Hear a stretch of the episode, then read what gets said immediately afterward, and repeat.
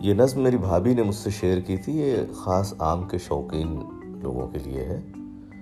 تو آئیے میں اسے پڑھتا ہوں اور آپ اس کا لطف اٹھائیے۔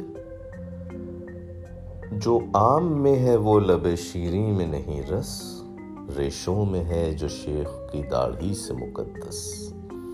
آتے ہیں نظر عام تو جاتے ہیں بدن کس، لنگڑے بھی چلے جاتے ہیں کھانے کو بنارس۔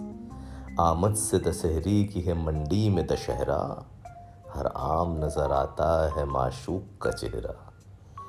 خالق کو ہے مقصود کے مخلوق مزہ لے وہ چیز بنا دی کہ بوڑھا بھی چبا لے پھل کوئی زمانے میں نہیں عام سے بہتر، کرتا ہے ثنا آم کی غالب سا سخنور۔ وہ لوگ جو آم کا مزہ پائے ہوئے ہیں بور آنے سے پہلے ہی بور آئے ہوئے ہیں۔ آموں کی بناوٹ میں ہے مزمر تیرا دیدار۔ آموں کی بناوٹ میں ہے مزمر تیرا دیدار۔ بازو و دسہری سے وہ قیری سے لبے یار۔ چوسے ہوں سفیدے ہوں کہ خجری ہوں یا فجری۔ چوسے ہوں سفیدے ہوں کہ خجری ہو یا فجری۔ ایک طرفہ قیامت ہے مگر عام دسہری۔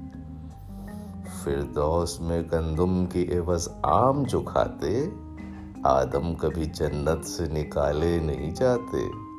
آدم کبھی جنت سے نکالے نہیں جاتے۔